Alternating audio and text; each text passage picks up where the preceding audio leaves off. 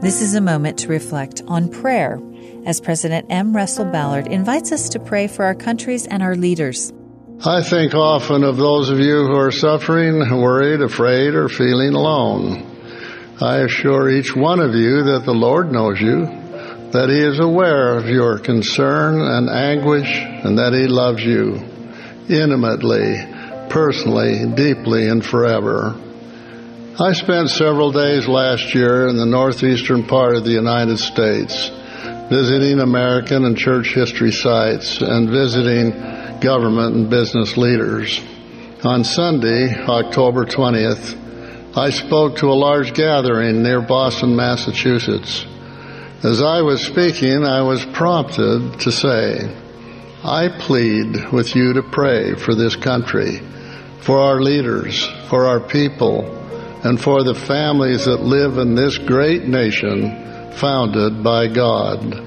I also said that America and many of the nations of the earth, as in times past, are at another critical crossroads and need our prayers. My plea was not in my prepared remarks. Those words came to me as I felt the Spirit prompt me to invite those present to pray for their countries and their leaders. Today I expand my call for prayer to all people from every country around the world.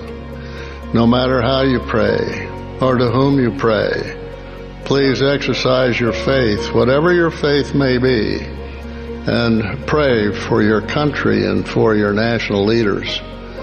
As I said last October in Massachusetts, we stand today at a major crossroads in history, and the nations of the earth are in desperate need of divine inspiration and guidance. This is not about politics or policy.